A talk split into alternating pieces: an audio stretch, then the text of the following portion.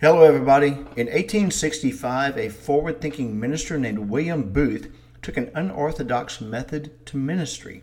Booth went into East London to minister to the poor and the hungry, but he didn't have a church. No.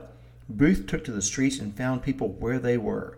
He invented what we call street theology. Booth's idea eventually became what's called the Salvation Army, an international organization that takes care of the least among us, as Jesus said we should do. Today, the Army offers disaster relief, spiritual healing, even LGBTQ support. They minister to everyone because everyone is equal in the eyes of God. The church of today can learn some lessons from Booth and the Salvation Army. While church attendance has been declining for years, the needs of the people go on. They have increased. Let's take the lead and go where the people are. Let's meet them where they are as they are. We don't need another building, and that is something to consider.